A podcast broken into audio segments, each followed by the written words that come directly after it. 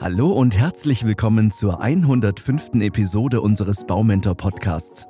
Ich bin Andreas und ich freue mich darauf, euch diesmal etwas mehr über das Tiny House erzählen zu dürfen. Erfahrt, wo das Tiny House seinen Ursprung hat, welche Anforderungen ihr für den Bau erfüllen müsst, was eigentlich die Vorteile sind und noch einiges mehr. Um die Tiny House Bewegung zu verstehen, bietet sich ein kleiner Rückblick auf die Geschichte an, also ab in die Zeitmaschine mit euch. In den führenden Industrienationen entwickelte sich in der Nachkriegszeit Wohneigentum zu einem der wichtigsten Statussymbole. Dass man es geschafft hatte, wollte man nach außen hin zeigen, am liebsten mit einem schönen Einfamilienhaus. Obwohl immer weniger Menschen unter einem Dach wohnten, nahm die durchschnittliche Wohnfläche von westlichen Einfamilienhäusern bis Anfang des 21. Jahrhunderts immer weiter zu. Diese Entwicklung zog beispielsweise in den USA einen wahren Bauboom nach sich, der viele Jahre später durch die Finanzkrise ab 2007 jedoch einen herben Dämpfer erfuhr. Einige der größten Baufinanzierungsunternehmen des Landes hatten zum Beispiel mit Zahlungsschwierigkeiten zu kämpfen.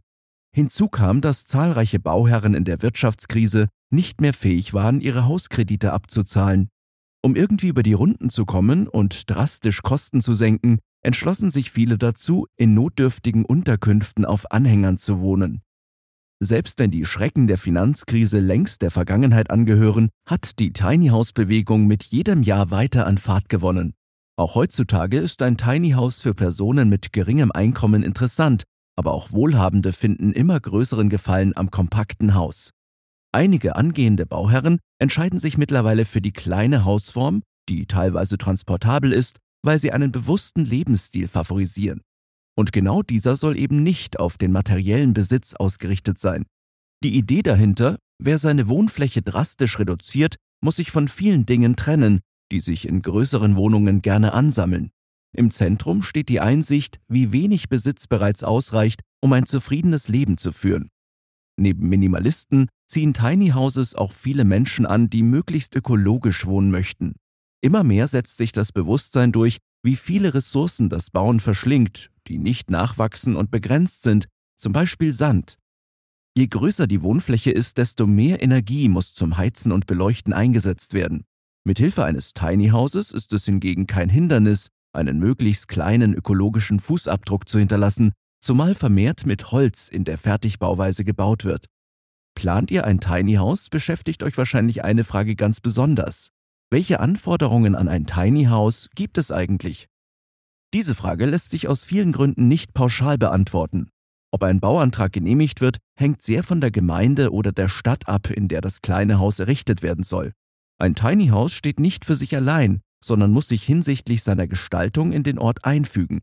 Je nach Bebauungsplan kann das bedeuten, dass das Haus eine bestimmte Dachform, Mindestgrundfläche oder Farbe haben muss.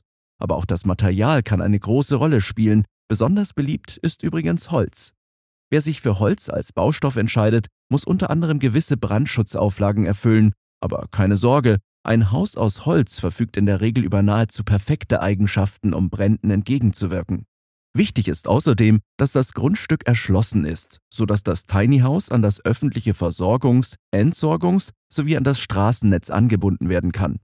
Zu den Anforderungen an ein Tiny House gehört alles, was die Landesbauordnung für Bauten vorsieht.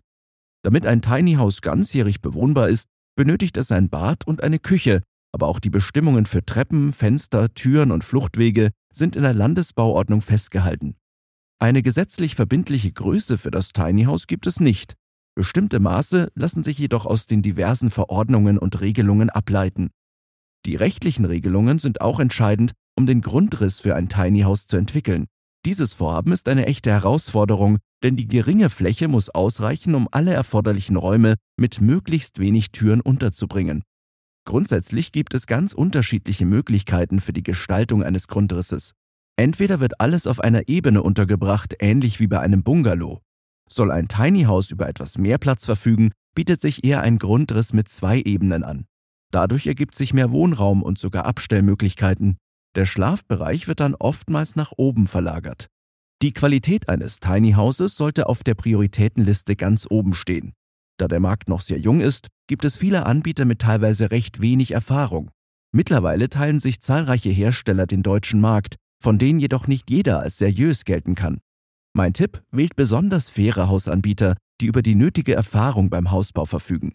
Hört hierzu gerne mal in die 98. Episode rein, wo einige Fertighausunternehmen genauer unter die Lupe genommen wurden. Bevor ihr euch für einen Anbieter entscheidet, ist es deshalb besonders wichtig, Wert auf die entsprechenden Qualifikationen und Qualität zu legen. Im Idealfall bietet euch der Hersteller an, ein Musterhaus zu besuchen und dort vielleicht sogar probeweise zu wohnen, sodass ihr euch alle Details in Ruhe anschauen könnt.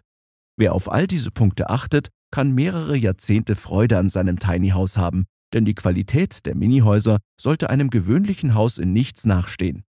Wie ich bereits im ersten Teil dieser Podcast-Episode angedeutet habe, bieten Tiny Houses eine Reihe von Vorzügen, allen voran die geringen Kosten.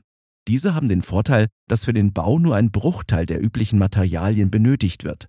Bei den aktuellen Preisen sicherlich ein starkes Argument. Mit einem Tiny House lässt sich jedoch nicht nur viel Geld sparen, sondern auch Zeit. Je kleiner das Haus ist, desto weniger muss geputzt werden und desto schneller ist der Wohnraum wieder aufgeräumt. Das hat den positiven Effekt, dass mehr Zeit für die wirklich wichtigen Dinge im Leben bleibt. Der überschaubare Wohnraum wirkt sich auch auf das Konsumverhalten aus. Nur Dinge, die tatsächlich einen Mehrwert bringen, finden auch in einem Tiny House ihren Platz. Übrigens, durch dieses Gesundschrumpfen des Hausstandes gehen auch Umzüge viel leichter von der Hand. Natürlich gibt es auch einige Nachteile, von denen der wohl gravierendste offensichtlich ist.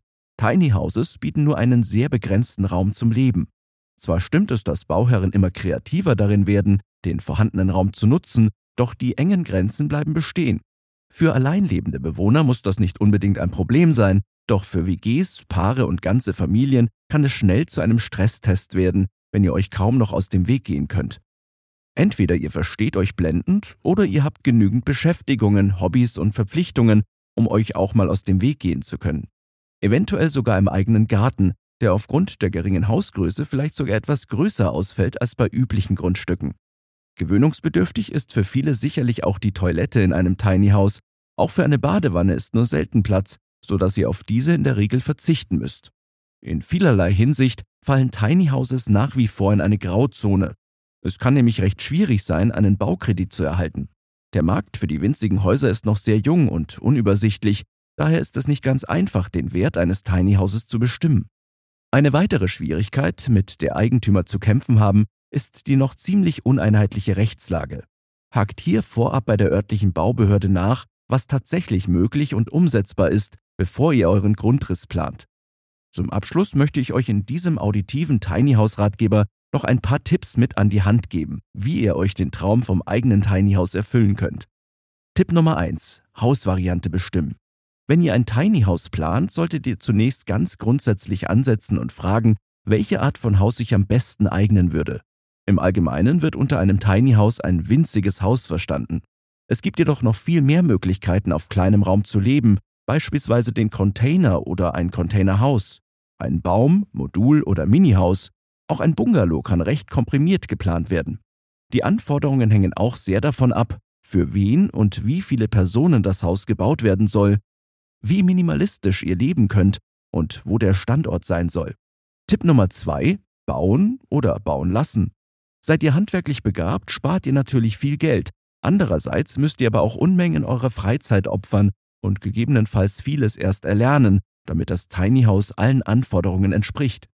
Wichtig ist jedenfalls, die eigenen Fähigkeiten realistisch einzuschätzen, damit das spätere Tiny House ganzjährig bewohnbar ist, sowie Wind und Wetter trotzt. Auch ein Mittelweg ist möglich, sodass sich der Hausanbieter um den Wandaufbau, das Dach und die Dämmung kümmert und ihr euch um den Rest. Tipp Nummer 3. Präferenzen klären. Aufgrund des geringen Platzangebots solltet ihr genau überlegen, worauf ihr bei eurem Tiny House vor allem Wert legt. Ist euch eine verhältnismäßig geräumige Küche wichtig, weil ihr Kochen liebt? Oder legt ihr mehr Wert auf eine gemütliche Ecke, in der ihr ein gutes Buch lesen könnt? Würde euch ein Schlafloft zusagen oder eher ein Bett auf der tieferen Ebene? Wie wichtig ist es euch, Freunde empfangen zu können? Auch die Möglichkeit, sich zeitweise räumlich voneinander zu trennen, sollte nicht außer Acht gelassen werden. Tipp Nummer 4. Den rechtlichen Rahmen kennen. Dass dieser Punkt in unserem Tiny House Ratgeber erneut Erwähnung findet, hat einen guten Grund. Wer sich mit einer Vielzahl der bereits erwähnten Punkte intensiv beschäftigt hat, weiß genau, welche rechtlichen Aspekte für das eigene Vorhaben relevant sind. Zumindest solltet ihr darüber genauestens Bescheid wissen, damit euer Bauvorhaben nicht zum Scheitern verurteilt ist. Macht euch schlau, welche Bestimmungen in eurer Gemeinde bzw. Stadt gelten, was der Bebauungsplan vorschreibt und wo Grenzen beim Hausbau liegen. Ist all das geklärt, steht dem ersten Spatenstich nichts mehr im Wege. Fest steht, dem Tiny House gehört die Zukunft. Der Bau von Tiny Houses findet immer mehr Anklang, sowohl bei Bauherren als auch bei Baubehörden. Daher werden die Hürden nicht nur aus rechtlicher Sicht weniger, sondern auch hinsichtlich der Finanzierung. Die Zahl der Banken, die Kredite für Tiny Houses bereitstellen, wächst stetig. Die Tiny House Zukunft kann also kommen. Ganz egal, für welchen Haustyp ihr euch auch entscheidet, die passenden Infos dazu bekommt ihr natürlich in diesem Podcast. Außerdem lohnt es sich, unseren monatlichen Newsletter zu abonnieren, wo wir alle Inhalte für euch nochmal zusammenfassen. Anmelden könnt ihr euch unter baumentor.de slash newsletter. Ich freue mich jedenfalls, wenn ihr auch beim nächsten Mal wieder mit dabei seid. Bis dahin eine gute Zeit und liebe Grüße, euer Andreas und das gesamte Baumentor-Team.